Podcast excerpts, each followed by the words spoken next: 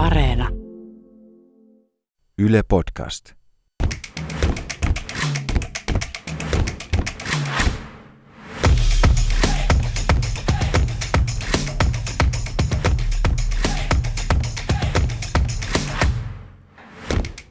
Hello and welcome to Yle News' party debate in the run-up to parliamentary elections due in just a few weeks.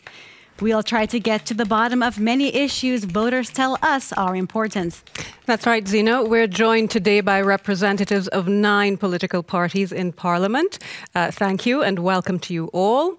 Now, most of our guests are themselves candidates in the election, so you can check out our online English language election compass to get to know them a bit better. But before we get into the thick of it, let's set a few ground rules for the discussion. Thanks, Denise.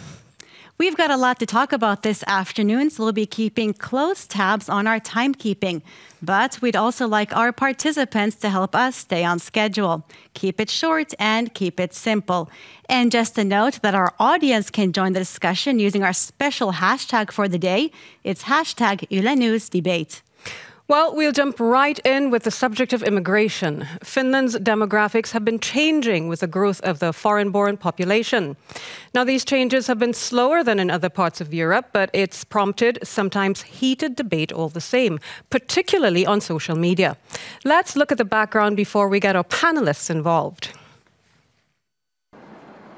It's become common in recent years for politicians to talk about immigration. That's partly because of big news stories involving migrants, and partly because immigration in general is on the rise. According to Statistics Finland, migration to Finland has increased steadily since the nineteen eighties, with a net total of about fifteen thousand people coming in twenty eighteen. People with foreign backgrounds now make up almost seven percent of the population. That means out of a Finnish population of over five point five million, around four hundred thousand people have foreign backgrounds, meaning one or both of their parents was not a Finnish citizen. The biggest group of foreign language speakers is Russians, followed by Estonians, Arabic speakers, and then Somalis. When we talk about immigration, we often hear about people who come to Finland seeking asylum. But they're actually a small proportion of migrants in Finland, making up about one point five percent of all immigrants and just zero point one percent of the whole Finnish population. In fact, according to the Immigration Service, most asylum applications made in Finland since twenty fifteen were rejected or dismissed. One thing that's become linked to the immigration debate is Finland's low birth rate, which has fallen to an all-time low. At the same time, the population is falling in all but five regions of Finland.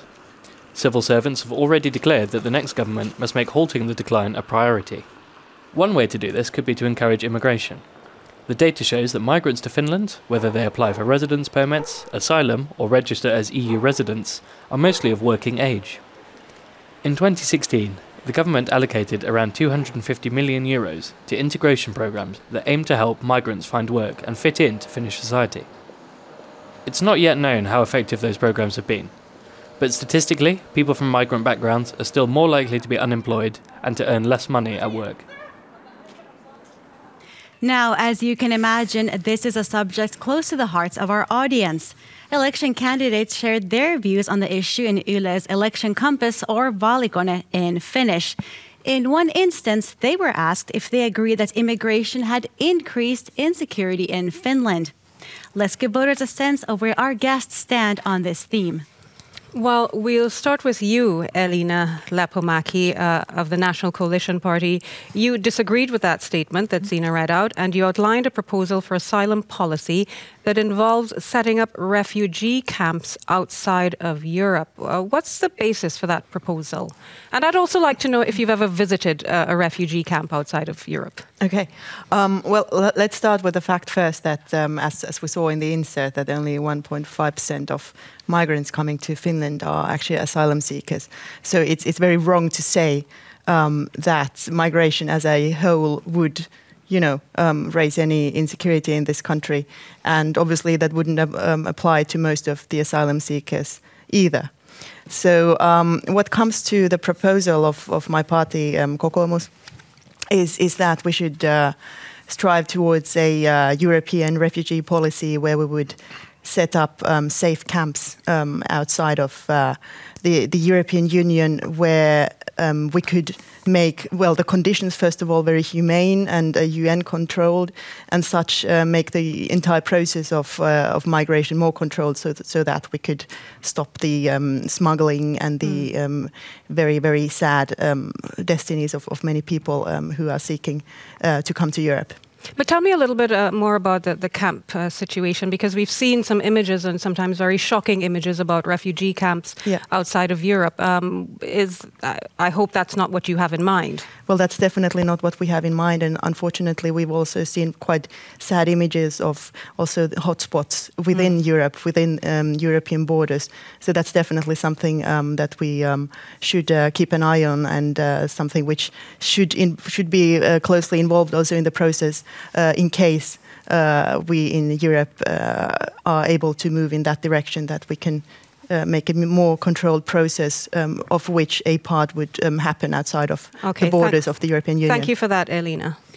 Let's hear now from Laura Huhtasaari of the Finns Party. You agreed fully and said that certain groups here as a result of humanitarian migration are overrepresented in sexual and violent crimes. Could you cite some data to back up your claims? Well, the data is, uh, you can find it. it, it's everywhere, it's proven. And I'm, I'm wondering, like, what the politicians in Finland or Europe were thinking when, when they know that the word got out, that, whoa, there's an open border. We don't know who are here, we don't know who comes here. And we definitely have two objects here. We have to get the border control back, and we should not take asylum seekers from a safe country like Sweden. And then those who are here illegally. Do you know how many asylum seekers from Sweden, Finland has uh, accepted, for example? I mean, uh, the process is that these people are usually returned, according to the Dublin uh, regulation, to the country in which they first applied for asylum. We still have thousands and thousands of illegal immigrations here because Iraq will take them back. Mm. And those people who are here illegally, they should be taken custody. And there should be only one way out, that is to their own home country. And we were talking about the refugee camps here. And the Finn Party thinks that we should end the refugee quota, what we have, and put that money, same amount of money, to a refugee camp, so we can so help much more. So you're agreeing with Elina Lappomäki's proposal for a refugee camp outside of Europe's borders? Yeah, is that and, what you're saying? And we should, uh, if we put money there, we can help much more people than if we take here.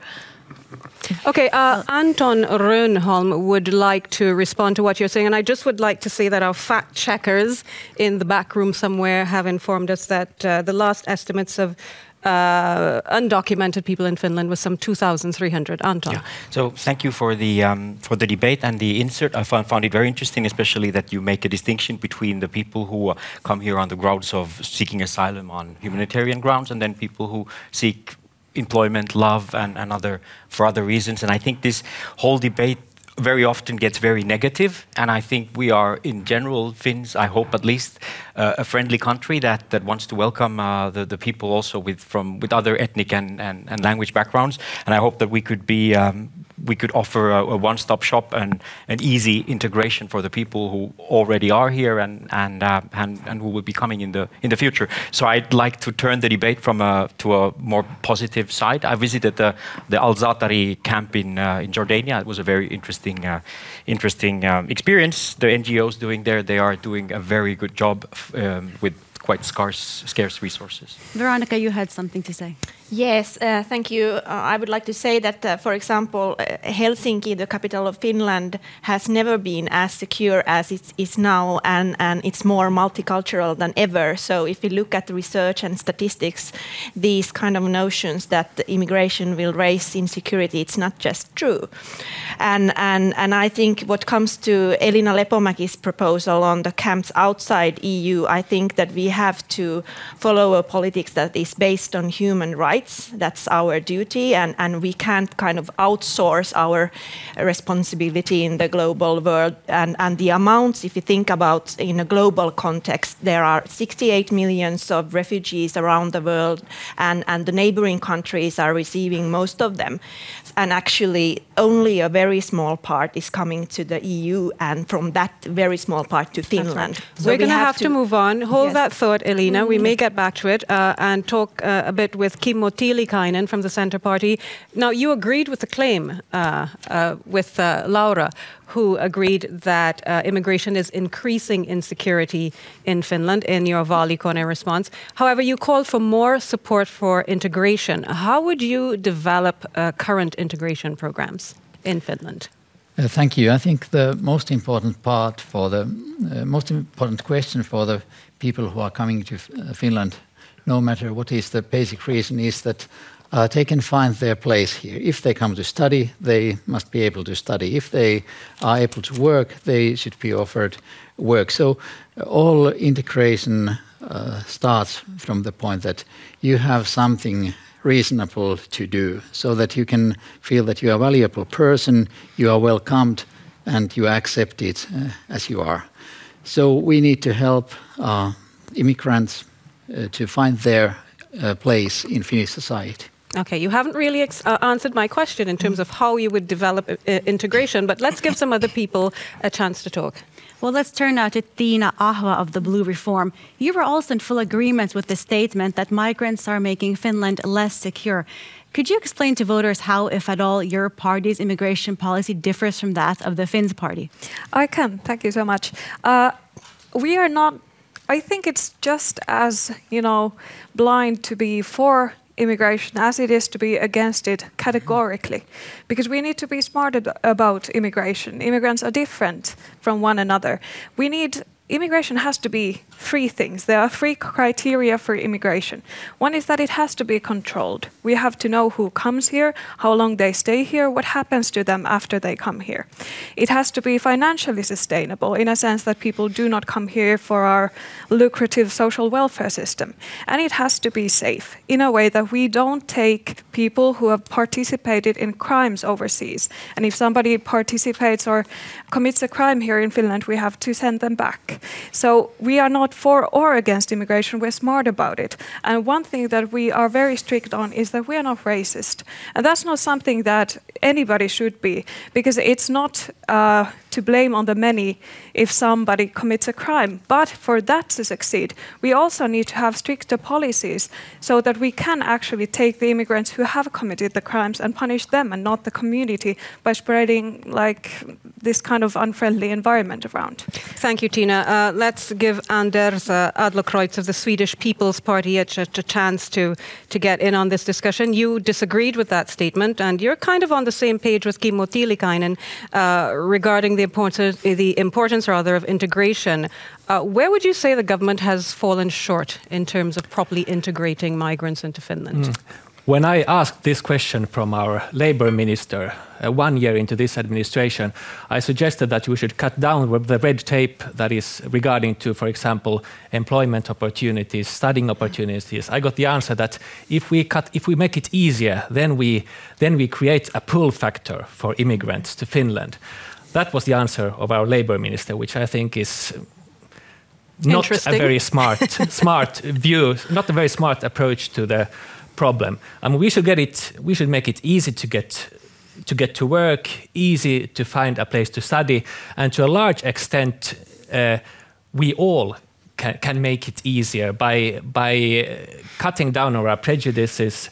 See this as a positive challenge and try to to welcome people and not push them away, because it's it's to a very large extent it's a matter of of the general attitude and how we see people from from different backgrounds. I just want to say at this point that we will get back to rebuttals. We'll just try to give everyone a chance to get their first uh, comment in very quickly. Uh, Zina, I now, think that's you. Now on to the Left Alliance's Veronica Honkasalo. Your party has over half a dozen candidates of immigrant background running in the election. In terms of migrant background candidates, do you think parties take diversity seriously? At the moment, I, I think that not as seriously as we should and I think in our party the level should be higher even. Uh, and, and for example, in, in regions like Helsinki, Turku, the biggest cities, we should absolutely encourage people with immigrant background and from minorities and racialized minorities to, to participate in, in politics. But that means that we support them in a special way. It's not easy to run uh, for, for parliament, even for those who have been in politics for years. What okay. do you think about some of the arguments put forward by the Finns Party and the Blue Reform here today? Uh, th- that follows uh, strictly their politics, and, and it has not been human rights based. And, and actually, Finland has ma- made Finland is not uh, a very attractive uh, country to come to. So, so we saw in the the insert that we absolutely need more immigration. We need, and, and I would also not like to separate between humanitarian and, and work-based immigration. Actually, many of those young people who come alone to Finland, they would they would love to to work in Finland and study, and, and in that sense we cannot uh, like separate. I don't mm. think it's a very clever li- clever idea. Uh, I'd like to go get back uh, a bit to Anton Rönholm. Um, actually, um, you uh, we we heard earlier uh, from a few people who felt that on the one hand, Uh, there might be too many pull factors attracting uh, people uh, to Finland. And on the other hand, there are people in the other camp who feel that we should actually make Finland more attractive so that people will come here to work mm. rather than, as is uh, perceived in some camps, to live off benefits. Where do you stand on this issue? Well, first of all, I think we have to, our um, our rules and regulations, our policies must be based on international human rights uh, treaties, and uh, we must offer protection to the people who are in need of it. And when it comes to the the, the pull factor of the country, well, uh, you, we all know, and uh, you who are watching the, the program, you know the, the weather and, and the and the other um, aspects of this of this country, but. Um, But there are um, there are a number of issues that we can do administratively. Um, I don't find that our, our benefits are on a, on a such a level on the European scale that that would be a, a massive pull factor for this for this country. Um, but we there's a lot that we should do administratively, and of course it's also a question of wage levels, um, whether this country um, is. Um, Is, is interesting for, for many people to, to come, and especially for a lot of uh, with highly educated people. I think our wage levels are not on the on the level that, that they would that they would find it very very interesting. Unfortunately, okay, for the moment.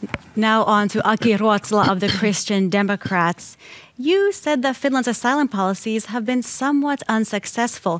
What specifics can you provide to back up your assessment?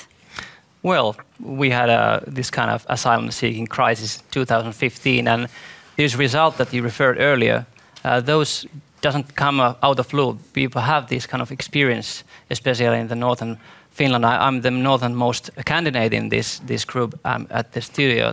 So we need to take these these uh, feelings seriously. They come from somewhere, and I think the the asylum-seeking process and the policies Finland is making in there, they they are. They have to be made in the E U level. And, and these elections, of course, the parliamentary elections, of course, the E U elections are coming uh, after, after the elections in Finland uh, just about a month.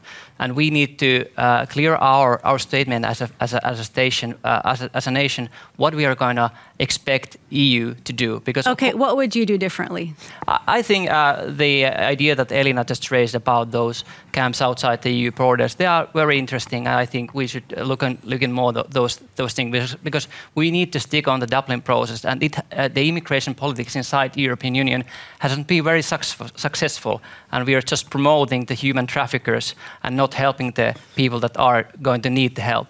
I think uh, we should concentrate more on the, on the, on the refugees and not uh, uh, the asylum or, or, or moving those, those people Uh, outside, uh, diff- from uh, a country to another country. And our party has been suggesting that uh, we should uh, increase the number of refugees taken to Finland. You mean the, the quota refugees? Yes, that's right. Okay, thanks for that. Uh, let's give Olli Poika Parviainen of the Greens a chance to get in on the discussion. I know many of you have lots to say. Um, you didn't agree with the original statement that uh, Zina read out, and you said the biggest threat to Finland's internal security is exclusion. Mm-hmm. Uh, and you also talked about uh, trying to avoid stigmatizing certain groups um, because of one or, or another individual. Now, how would you uh, address the problem of exclusion? Well, first of all, we must provide people, also young people, jobs and opportunities. And also we have to have a decent level of education for all, because you cannot actually survive in the work market very long if you do not have edu- education. And our education should be made the best in the world. And of course, we should treat people individually. Some come as refugees, some come because of work or love or something else. Uh, we, we cannot just put them in certain groups and say that, to generalize too much. So that is, I think, also the main idea is to treat people respectfully and individually. Okay. Unfortunately, I think we're out of time for this segment. Thank you so much. We'll leave that part of the discussion there for now. Remember, you can also get to know our candidates, their parties, and what they stand for by making use of Yle's Election Compass, which is also available in English, so do check it out.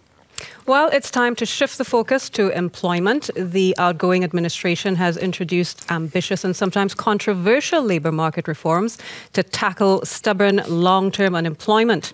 The employment rate has reached the government's seventy-two percent target, but not everyone has benefited. For example, youth and immigrant employment still lag behind. Let's find out more in this clip. The trend of the employment rate was seventy-two point five percent by the end of December, reaching just above the government's target of seventy-two. Worker confidence is also high. More than eighty percent of people with jobs now say they're fairly sure they could find a new one if needed. By the end of last year, the jobless rate was at the lowest it's been for more than a decade. The unemployment rate was five point four percent, while the seasonally adjusted trend stood at six point six percent.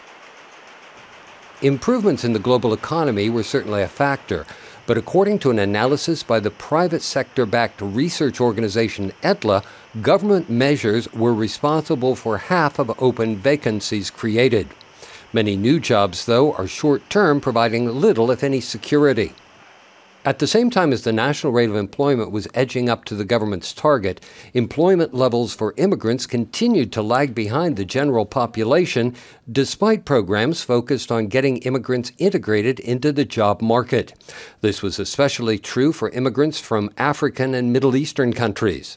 Employment stimulation efforts have not come without controversy and protests, especially the activation model that will cut unemployed job seekers' benefits unless they either embark on entrepreneurship, work for at least eighteen hours during a three-month review period, or sign up for employment-promoting activities such as training. Massive interest and debate was also aroused by a two-year basic income experiment. two thousand unemployed people were selected at random to receive five hundred sixty euros tax-free every month. They were able to work alongside receiving the money or even start their own businesses. In a nutshell, the results did not show an improvement in employment levels, but participants were happier and healthier than a control group receiving regular unemployment benefits. Now, Kimmo Tiilikainen, you're a member of a cabinet that wanted to raise the employment rate to seventy-five percent. Now, this would mean attracting six hundred thousand immigrant workers to Finland, and that's according to Statistics Finland. How feasible is this, um, and how could it happen? Anton Rönholm just said that Finland's wage levels aren't that attractive to international workers. So, first, uh, I'm very glad that we have... Uh, achieved our targets. We have turned the economy to grow, we have increased the employment rate, and we have achieved the seventy-two point, even uh, exceeded the seventy-two percent target. And we need to continue all that kind of reforms that support that uh, good employment rate. And uh, to do that, we also need um, uh, work-based immigration in the future. And uh, The differences between different parts of the uh, country uh, is uh, also interesting. We need much better, uh, we need improvements also in the eastern and northern parts of Finland so that we can really uh, achieve the seventy-five or eighty percent employment rate. But um, when uh, immigrants are coming to Finland, I think that uh, we need to do all we can to get them Uh, get them easily uh, to find a job. And also the uh, regulation should be flexible so that uh, people can uh, start perhaps with a little bit um, lower salary. But of course, all the legislation must be um, applied for everyone who works here. But we we must offer opportunities for persons to show their skills. And, and how can Finland create enough new jobs? Uh, by continuing all the reforms at the labor market, we need uh, more local agreement that at the um, at the enterprise level, and so on and so on. And also those persons who are coming here to study, we must uh, offer them good opportunities to stay here and uh, uh, find um, a good, uh, good um, career in Finland. Okay, uh, Elina, you were first. Yeah, thank you. Um, I would like to highlight that, you know, even though we tend to speak about our worsening public finances and, and because our birth rate is going down, um, the main purpose for people coming to Finland and uh, the main purpose for um, argumenting for more migration should never be that, you know, these people come here to, you know, help us uh, in our tax burden. That is not the purpose for uh, p- people to be alive and come to this country. We need to make sure that this country is attractive to all individuals who want to work and who want to set up a company and who want to raise their children here. And we want to make, or we should make Finland a country where people want to come to to achieve their dreams and whatever their individual goals are. I think that is very important to note that nobody is coming here in order to be able to pay taxes, right? I mean, that's not our uh, purpose as, as humans. And I very much agree with what Anders said uh, earlier, is that we should be very much um, cutting on red tape, um, In, in on on all levels of the process of, of coming here, but also um, obviously uh, making and, and continuing, as Kimmo said, all the reforms that we have uh, started during this government period to to lower the barrier for employers to offer jobs and opportunities for people, even though they might be a little bit different or their background might be a little bit different than what, what is the sort of the normal or the, the, the typical candidate um, in, in, in that workplace. That first of all. And the second thing is that um, we need to um, also reform the social security such that it is um, uh, more or, or that we have better incentives for individuals to actually take on work, but also to study and, and to s- set up their, their own companies. Laura. Okay. Well, first of all, we should immigrate only as much as we can integrate. I mean, that would be very important to always remember. And uh, politicians need to take care of uh, businesses' competi- competitiveness mm. because uh, like the price of energy, that will influence how the business will make money, and also, also infrastructure. If you invest, that helps regional businesses. And Finland should be competitive or even a pioneer in research and product development. That's, that way we can attract professors from other countries. I'm interested in the the point that you made about uh, immigrate as much as we can integrate. Yes. Uh, is there a backdoor there where you might possibly argue that we can't integrate, so therefore we cannot uh, have people immigrate? Well, the thing is that immigration policy, if we are talking about integration, it's all about the rules. That who are we what taking about your, in? What about your integration proposals? Integration we proposals? immigrate we immigrate as much as we can integrate. Mm-hmm. How do you propose to integrate people? Immigration policy is the key for that, because also in uh, immigrant crime you can affect immigration policy. So we have to uh, be very careful that who we are letting in. Like humanitarian integration is uh, humanitarian immigration is very hard to integrate into certain what countries. What about employment as a form of helping people integrate? Well, if the Europe finds solution for that, we are happy to copy it. But at the moment, we want to solve problems, not bring problems, and that's why we need border, your, con- your, border your party control is, and your party is better rules for immigration. But you're looking to the to the European Union for solutions. What about solutions that are uh, homegrown in Finland for addressing the issue of um, uh, getting immigrants who are already here, mm-hmm. not new people who, whom you propose to to bring into the country, getting the the immigrants who are already here into jobs and helping them to integrate? Well, first of all, we have to demand that they respect our culture. and uh, the cultural differences. Participation is, is, very, is very participation is, is a key to that. What, I'm just trying to get uh, to get yeah. an understanding yeah, I, of how I, you would get yeah. people yeah, to I participate. Understand. That's why we do need national solutions for in, uh, immigration policy, also at the national level and E U level. But the thing is that if I really knew how to integrate, I would probably go on to E U and tell all the other countries. And that's why we have to change the immigration rules, because it's not working. Well, the, well, right. the majority of, of immigrants in Finland hail from Estonia and mm-hmm. Russia. Do they need special integration policies too? Well, I said that when we look at statistics, of course, always uh, politics has to be made in the system level, not personal level. But we have certain groups, like from Somalia and Iraq, that we uh, have challenges with. Okay, we're going to have yeah. to move on because so, we can give uh, so we can give everyone a chance to have a say on this issue. Olli Poika. Thank you. I would like to talk a little about labor and social politics, because they were the original topics in, in this section. Thanks uh, for reminding uh, us. Yeah, I think the the uh, universal basic income pilot that the go- government had, it was a good start, even though it was not scientifically accurate. And our party thinks that we should expand the pilot forward, forward to, for example, to people who are self-employed.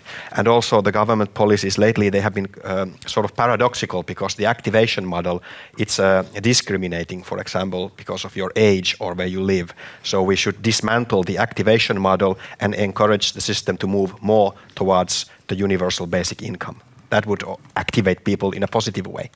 Okay, Veronica, you had something to say. Yes, uh, when we talk about jobs and employment, I think we have to talk about education and research yes. and investments. Uh, Finland is falling really behind if you look at the international level of, of how much we are investing in research and education at the moment. So we uh, definitely, the, the, go- the thing that the Sipilä's government did with the cutting education, that was really dramatic, and we have to cancel all that cuts to universities. But this has to do with daycare as well.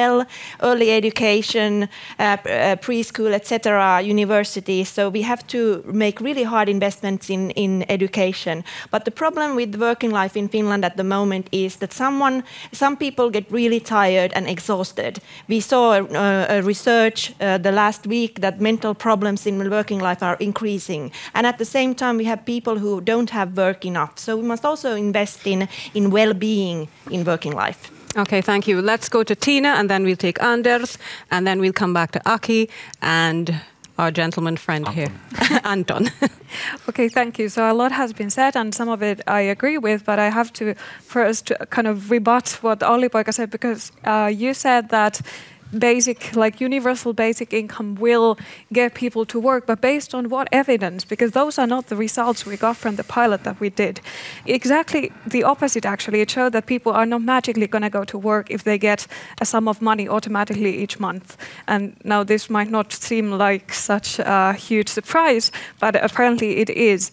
This road has been traveled to its end. We need a social security reform, but we need to base it on a model that incentivizes people to take on jobs, that doesn't allow them, working age, working capable people, to stay at home and do nothing, because they have to either get employment or seek jobs or train themselves in order to be more uh, available for different kind of jobs. Thank you for that, Tina. Now, uh, we'll go to Anders, and I just want you to consider one of the things that you said in the election compass. Uh, basically, you poked a lot of holes into the basic income experiment, and you said that the well-being that the participants reported could be achieved by simplifying the current system. Tell us a bit yes, more about that. Yes, I think that's the biggest benefit of the of the of that model, that that when you cut red tape, people feel better. They don't feel feel bad about having to get uh, benefits. And I think those good things we can achieve also by simplifying the system we have today, because the other, I mean, it was a very unscientific experiment, mm. and, and the the number of respondents was, was really low, twenty-something percent, mm. so we can't really learn very much from it. But I think if we simplify the system we have, when we combine it with a real-time uh, income uh, uh, reporting system, I think then we can achieve some of the benefits. But as to employments, I think local uh, local agreements is the most important thing that we should push forward. And when we know that one-third of companies in this Uusimaa region, one half of the companies in Ostrobothnia, they feel that, that uh, lack of uh, employment employees, lack of labor is, is, is an inhibitor for them to grow, then we have to get rid of the bureaucratic process of, exactly. of letting a bureaucrat approve a foreign national for labor, for example. And then we should make permanent residency permits for foreign mm. students that graduate from our high schools, mm. an automatic procedure. That's how we create the positive pull factors that we really need. Thank you, Anders. Now, Aki Ruotsala, you said you don't agree with the basic income model and that there should be strings attached. Could you tell us more? Yeah, basic income is that if that experimental uh, is uh, is not uh, very scientific, so why why make that kind of experimental? So results, all we know, it doesn't uh, encourage people to take jobs, and, and that's why we have established and introduced our own model. In two thousand fifteen, and this model has been copied in like like no, Nokia's no, phones no. in Chinese factories, and I, I'm very happy that at, at, in the in the upcoming upcoming uh, parliament we are going to have a parliamentary system which is based like a universal credit model in the in the in the Britain, which is very encouraging. It's uh, in, in despite of what kind of uh, situation you are in your life, it's always uh, good to take the the job and and. If we compare it to the Nordic countries, there's a, in Sweden, Norway, Denmark, there's an almost eighty percent in employment rate, and, and we are at the moment we're at seventy-two point something, and this is one of the biggest uh, challenges for all of us to to compete. And I think that we need to reform the social security system. Plus, we need to uh, listen to entrepreneurs to help them to employ uh, people, because they uh, S M Es. Has been uh, taking the biggest responsibility to creating this kind of level that we are at the moment. I just want to bring Anton Rönholm into the discussion very quickly, and I know you've been waiting for your turn as well, but uh, I would like to put a question to you in addition to the comment that you want to make to the ongoing discussion, and that is that there have been Some, there's been some discussion by some of our candidates here in the election compass who have said that they're not happy about immigrant labor representing cheap labor coming into Finland. And I want to ask you, should we really blame workers for things like zero hours contracts, insecure work, and the gig economy? Well, that's a key question. We should, of course, not blame the workers for, um, for structural problems in the labor market. And I'd like to zoom out when we heard the representatives of the govern- current government uh, telling what the reforms have been d- during this mandate. Of course, it's great that we have uh, the employment's risen, uh, employment rate has, has risen, but I think there's a... The, the Nordic models and our success is based on, has been based on collective bargaining and a lot of trust within the society that you can, we can agree together, and the, and the employees and the employers can, can find a, a balance for the, for the wages. And this trust has been now broken during this, uh, this mandate, and this is something that we'd like to bring back. And when it comes to uh, uh, agreeing locally, we know that the, most of the employees are saying that what they expect from this kind of uh, negotiation of, of wages only means uh, a deterioration for their for their wage and, and benefits. So therefore, I, I find that very problematic, and I cr- agree completely what Veronica said about what we have to invest in. It's education. We need the second uh, secondary education, uh, uh, provide a higher higher education for half of the of, of our of our youth, and um, and then. It, In, invest in invest in in, uh, in research and development. Up Thank to four percent. You for that, An- Anton. We're uh, almost out of time for this segment, and I will give you, uh, Elina and Kimmo Tiilikainen, thirty seconds each to to, to comment. Well, according to um, international studies, our um, labor market is one of the most rigid in the world, uh, one of the most rigid labor markets in the world, which means that simply we are closing down opportunities of individual um, uh, workers or individual people coming here from elsewhere or also living here permanently who would like to get on a job and show the employer that, you know, I'm worth it, let me, let, uh, let um, you know, you invest into me so that, you know, I can bring a A huge future, not just for the for the company, but for, for the individual. Very quickly, yeah. I, sorry, but I, I think we're very much discriminating against people, and not just uh, against people coming from, from elsewhere, but also, you know, against people who are a little bit different from from uh, who has been sort of the, the likely candidate in, mm. in the, for for okay, that, that job. Okay, that was thirty also seconds for, plus. For and we'll go to Kimmo Tiilikainen. It's easier to let off people in this country than in France or Germany, for example. Kimmo. So thank you. I think that agreeing on local level at enterprise level could be very beneficial also for the workers. It's possible that they can yeah. uh, get better wages, and it's possible that their personal needs are uh, much better fulfilled and respected when they can agree on a local level uh, together with their employers. All right, um, thank you. Now too. we're going to change topic a bit, so you can relax a little bit. That was getting a little bit uh, heated there. Mm-hmm. And we're going to talk a little bit about climate change and how to combat it. It's been a topic of discussion uh, quite a bit this year. We've seen climate summits, uh, protests, demonstrations, and people have been talking a lot about it, including on our social media channels. What I'd like to do now is to get a show of hands. I'll, I'll give you the statement and you give me a vote by show of hands. Uh, how many of you think Finland needs to take the lead in dealing with this issue? Okay, that's one, two, three, four, five to four. And now I'm going to do a quick round robin and ask you to tell me why you did or did not show your hand. thirty seconds each, starting with you, Laura. Uh, Finland has done its fair share, but uh, well, the, when there is climate policy, there's hand-in-hand in uh, money-making industry, and of course I want Finland to be part of that, and Finnish companies want, want to be part of that. And E U should definitely show example. They should quit the traveling circus between Brussels and Strasbourg. It costs three hundred million euros uh, per year, and twelve times a year they go there, and we have to maintain, must be maintained the buildings also. So uh, E U our, should show example. Our Finns Party members of European Parliament yes, are willing are. to, sh to set yes. that example exactly. as well, and that's quit our traveling target. to Brussels. Yes, that's all right, our good to hear. For Let's the next. move on to Olli Poika. Thank you. Yes, we definitely have to set a deadline for using fossil fuels, for example, and we, we are a country with high level of education. Uh, protecting the earth from climate change and preventing climate change can offer huge possibilities. We see it even today.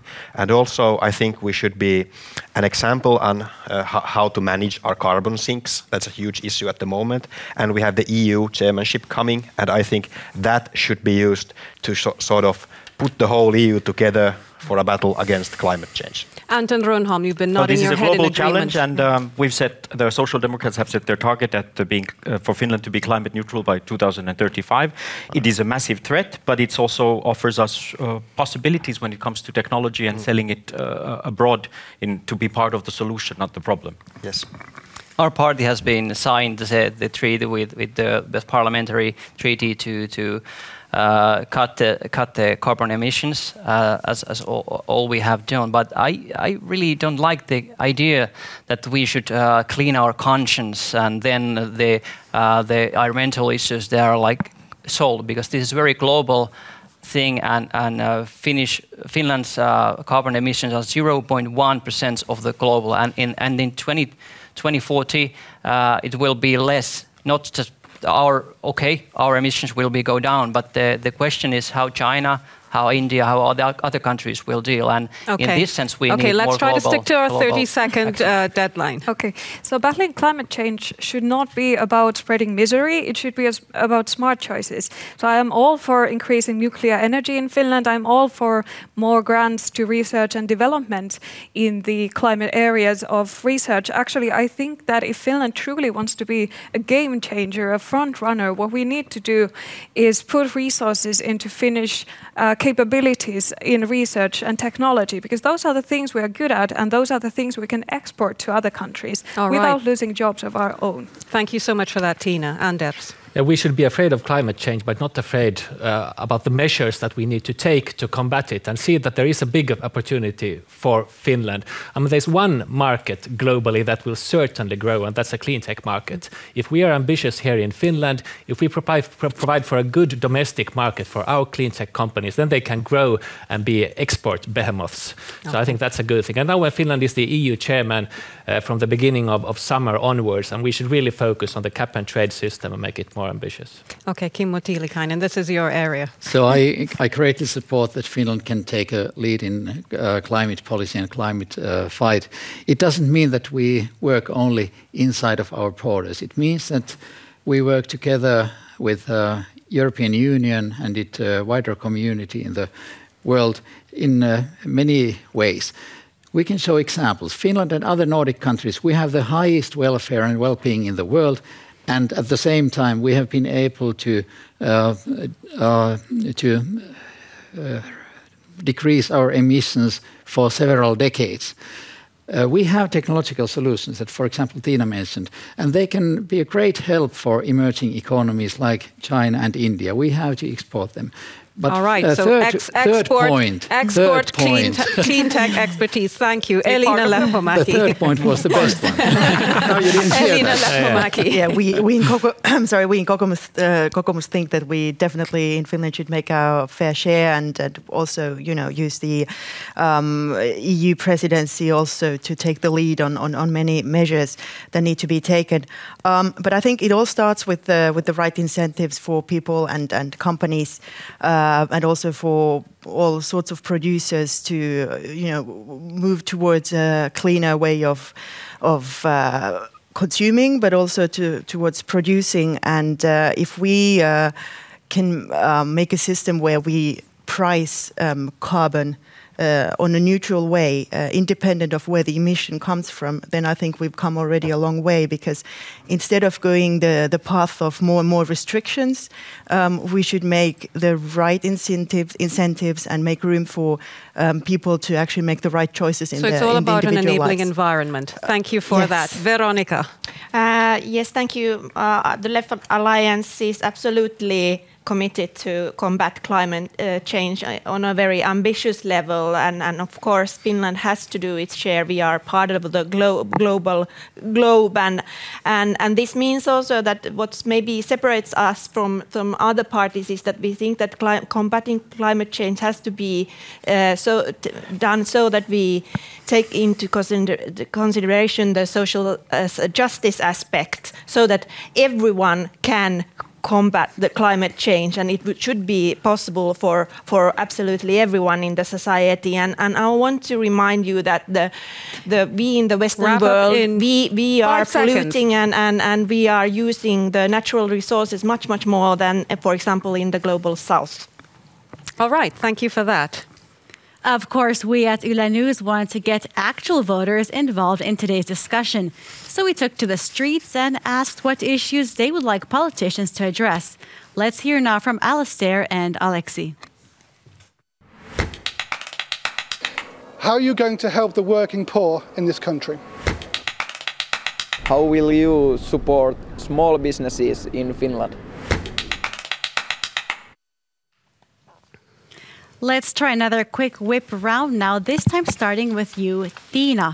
How would you address okay. those concerns? Well, there are three things that kind of, for any of us, three things make uh, our resources or money that we have. First is wages, obviously, the level of wages. Second is taxation. And the third one is cost of living.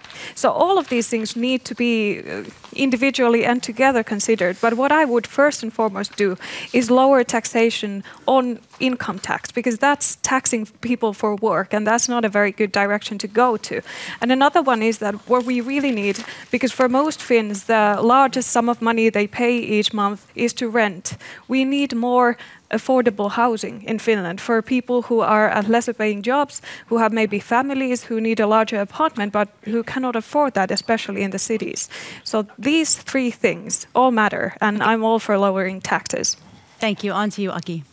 Yeah, I've been opportunity to work as a, a just a normal city official, responsible for for for labor and and also uh, entrepreneurship. And well, I discussed with those people uh, where in the, in the uh, if, if they are unemployment or they work at small businesses, they say the same thing. They need the flexibility in the, in the labor market, and this is the key thing that we need to uh, wor work for in the next next six. Uh, Can you next explain what you mean when you talk about flexibility for in the labor market for our voters? Yeah. For example, uh, there are small and medium-sized enterprises who would, if they would have a possibility to lengthen their probation time for a few months, so they could be able to uh, hire more people. There are thirty-seven percent of small businesses and enterprises say that they would hire more people if that thing would change. That's a one, one example. Another thing that we have discussed earlier here is the social security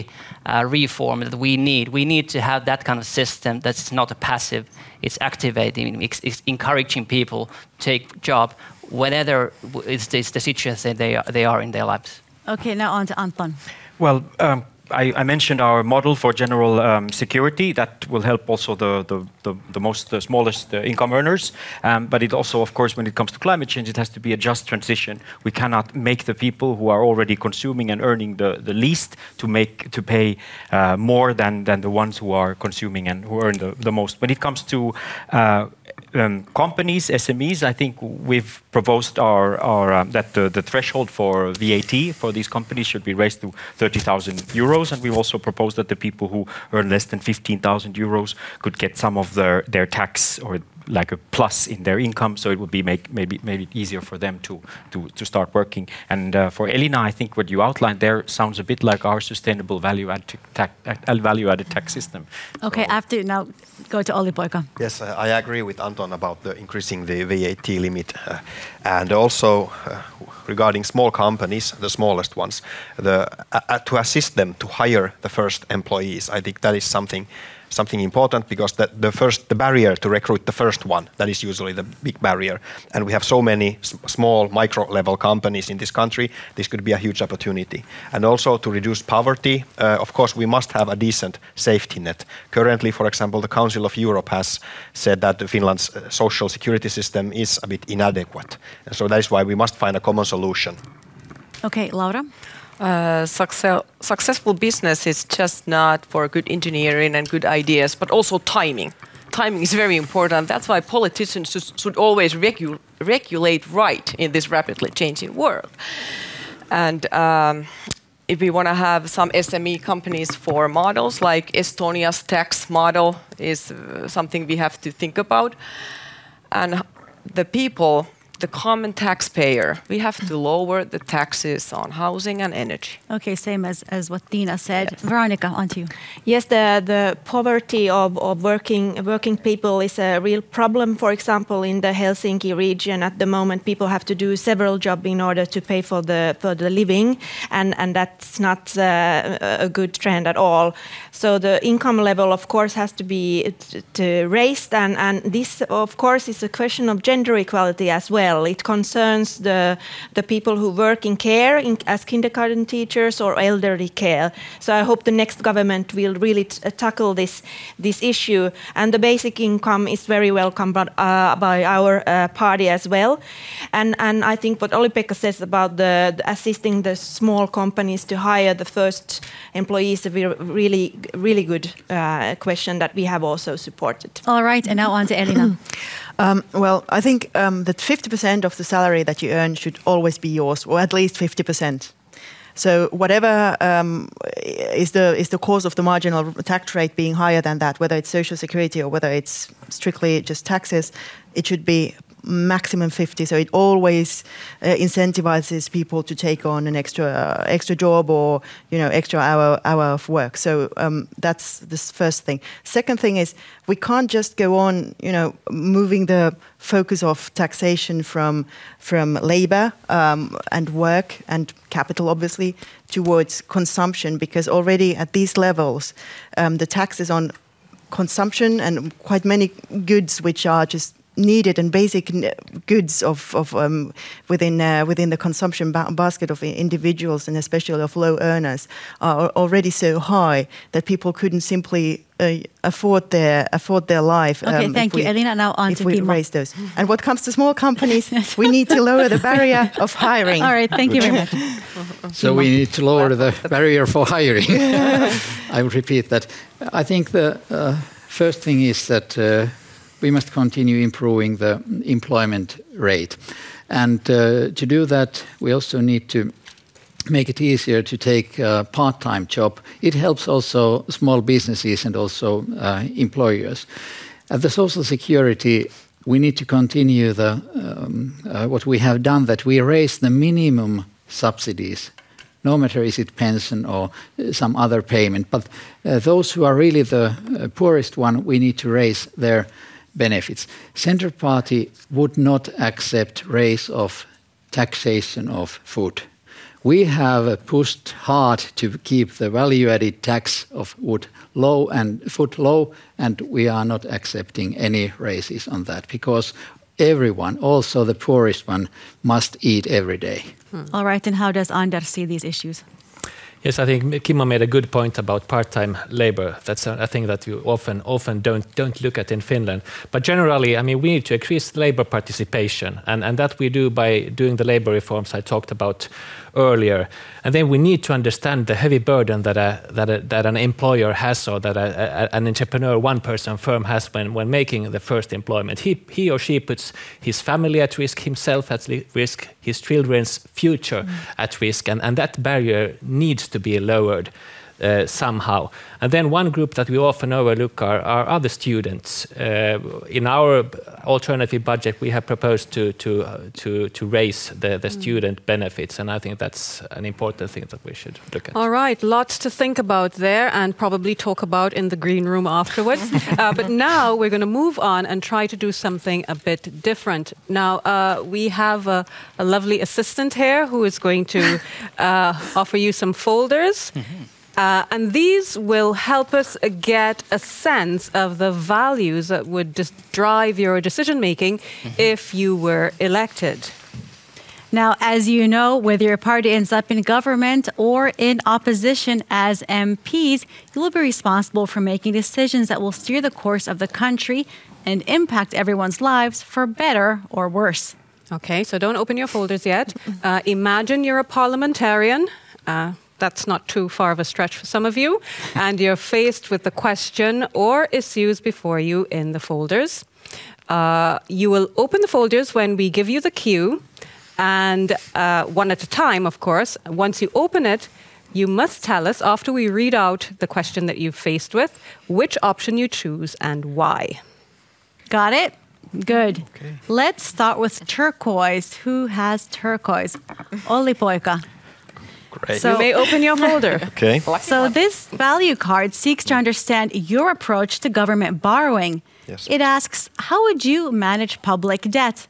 The options are, Finland can afford to borrow more, Finland should borrow less, or Finland should keep debt at the current level. Now, which would you choose and why? Primarily, Finland should borrow less, but uh, we have to do it in several terms. We cannot just put the debt down in one step.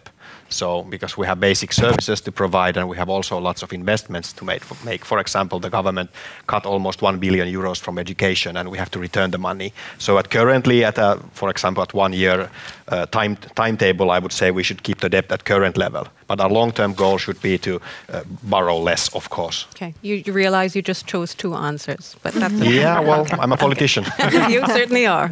Okay, who has got the orange folder next? Okay, that's Anders. Now, your question considers how Finland should safeguard national security and sovereignty, and your options are Finland should join NATO, Finland should not join NATO, and finally, Finland should explore other military partnerships and keep the option of NATO membership open. Mm. Uh, Finland is at present, on a practical level, a, a part of NATO. We are Uh, we are aligned with the NATO systems, we are uh, rehearsing with NATO. We have everything actually that comes with NATO on a practical level except the, the safe guarantees. So I should, I think that in the long term Finland should become a member of NATO. Okay, that was quite categorical. Let's move on to the lilac folder. Olli Poika, please open, I mean, Aki, please open it up. Okay. No more. Your question is, should government restrict the rights of foreign nationals to purchase property in Finland? Yes, but only in key strategic locations, such as near army bases. Or no, private investors can contribute to developing poorer areas. Or there should be a cap on the size of property purchases by foreign citizens. What's your choice and why? My option is the first one, the yes, but only in the key strategic locations, such as near our army bases. Uh, we have uh, security issues ongoing at, uh, with with this kind of uh, purchase prop property purchases, and I, I think that these questions raised up, they doesn't come f out from nothing. They have their reasons, and uh, Uh, I think that's quite reasonable, and there has been in the past past election uh, period there were uh, this kind of uh, initiative that got all, over one hundred signatures from the M Ps in the parliament. So I think there's a quite uh, wide uh, support for this this particular question. All right. Okay. Well, next up is dark green, oh, and that's, that's Tina.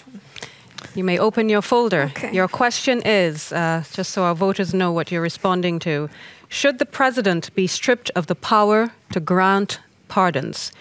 Your options are yes, Finland has a fair and equitable justice system.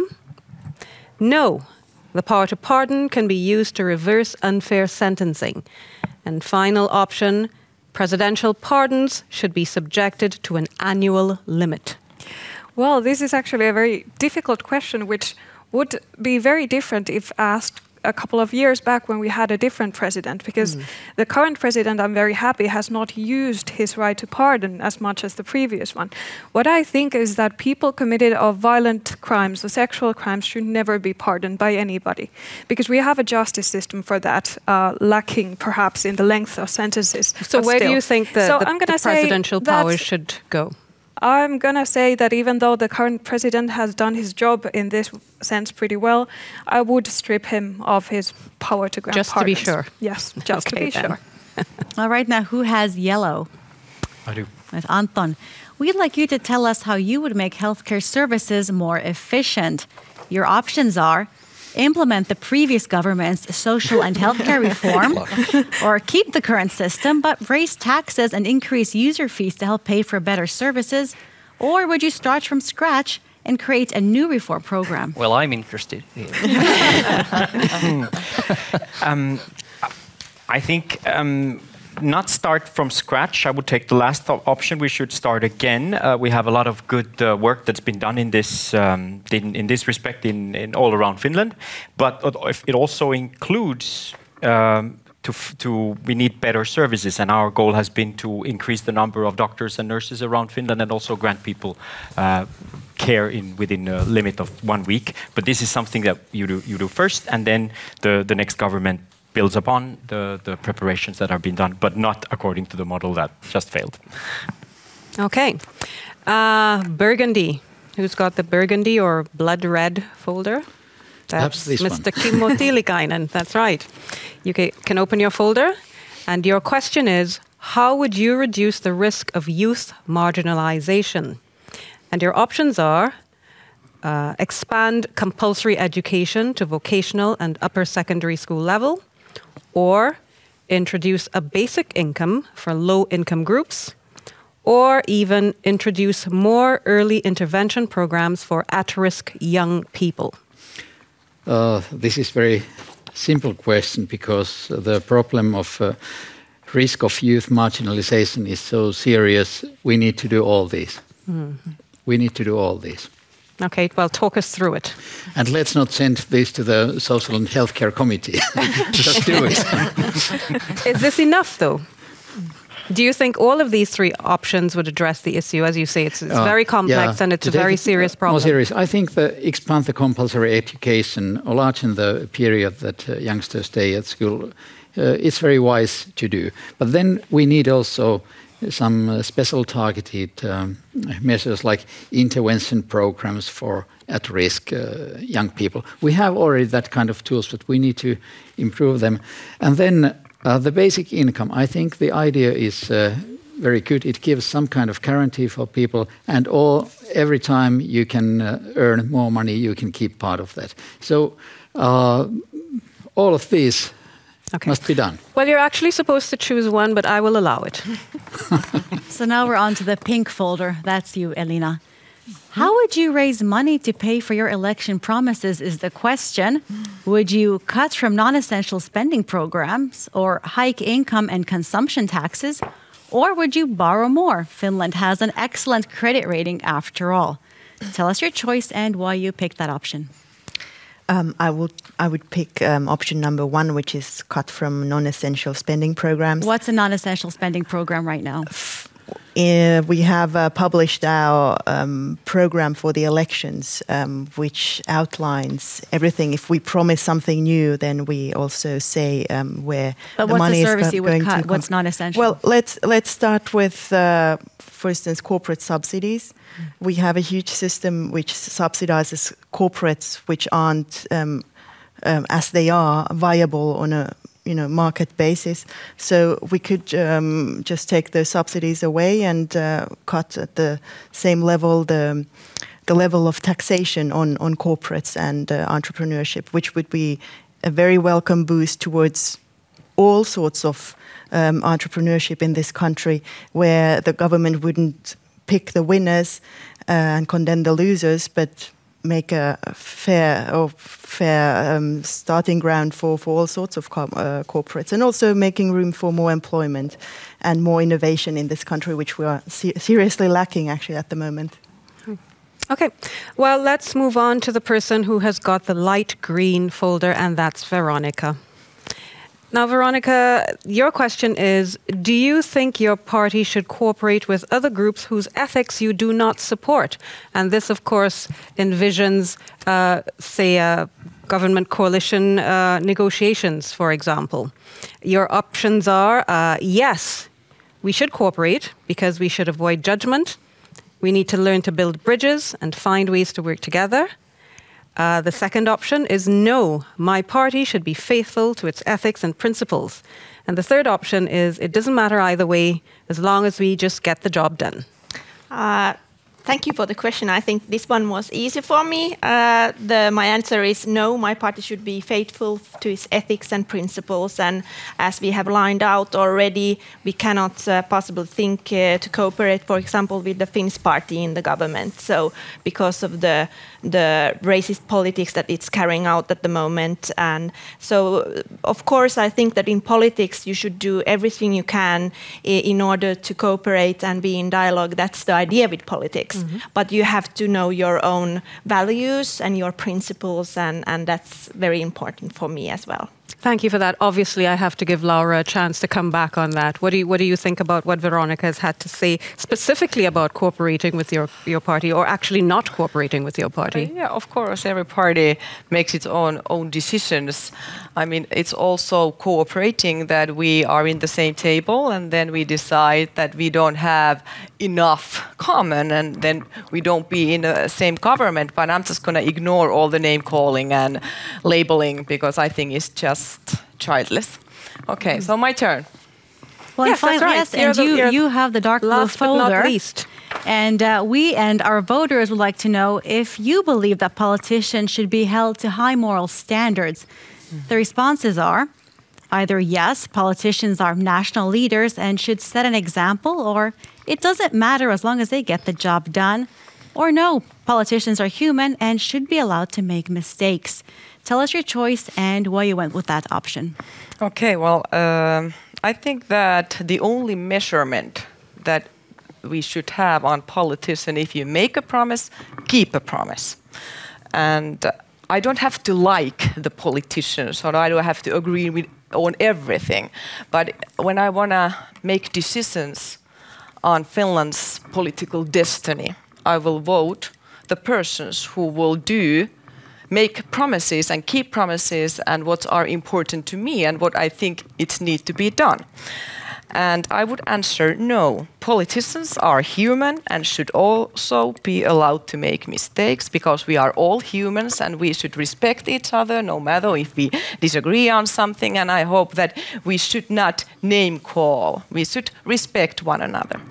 Uh, Veronica, Laura is speaking to you. She says you're calling names. Uh, how, how do you respond to that? I respond that uh, for me it's really important to differentiate between uh, like uh, blaming someone as a person and then criticizing the politics that the party is carrying out. So that was my point when I said that the Finns Party is carrying out uh, racist politics at the moment.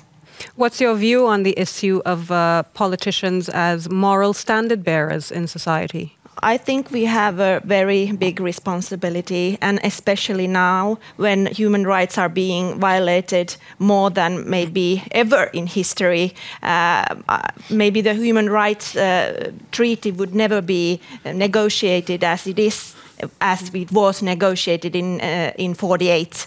So I think that shows something about the atmosphere we are where we are living at the moment. All right. Does anyone else want to add to that conversation? I, th- I think we've suddenly got very quiet here in the studio. Aki has something to say. Yes, there's a saying that uh, uh, democracy is uh, two wolves and one sheep deciding what to have in lunch. And I, I, I think that, uh, I'm, I'm sorry to say it, but that the politics has been looking in several years now, and, and that was the reason that I, I got into politics, and that's the reason that Christian Democrats have been raising this constructive make, way to making politics. And I think that's the Uh, the way that the people need in this country to get the job done and uh, get these reforms go go through and, and, and, and making this politics look like that, okay, young people are interested in it. Because at the moment we are we are lacking voters. The, the turnout is seventy, sixty-seven or something, and in Sweden it's ninety something, and, and it is a very serious question. Let's go with Olli Poika, then we'll go to Anders, and then Kimmo Tiilikainen. Thank you. I think dialogue is the key, key ingredient of good politics, and if you want to build a good, solid and open nation, we have to be in constant dialogue with each other, regardless of what we personally think. And of course, p- politicians, we are also humans. We are not not above anybody. We are just people doing our jobs as representatives, and that, that should be remembered. And I think politics in general needs more dialogue and general respect. Uh, we have huge uh, international issues like climate change to resolve, and we cannot do it, it do it by blaming each other. We have to tackle the issue. Anders.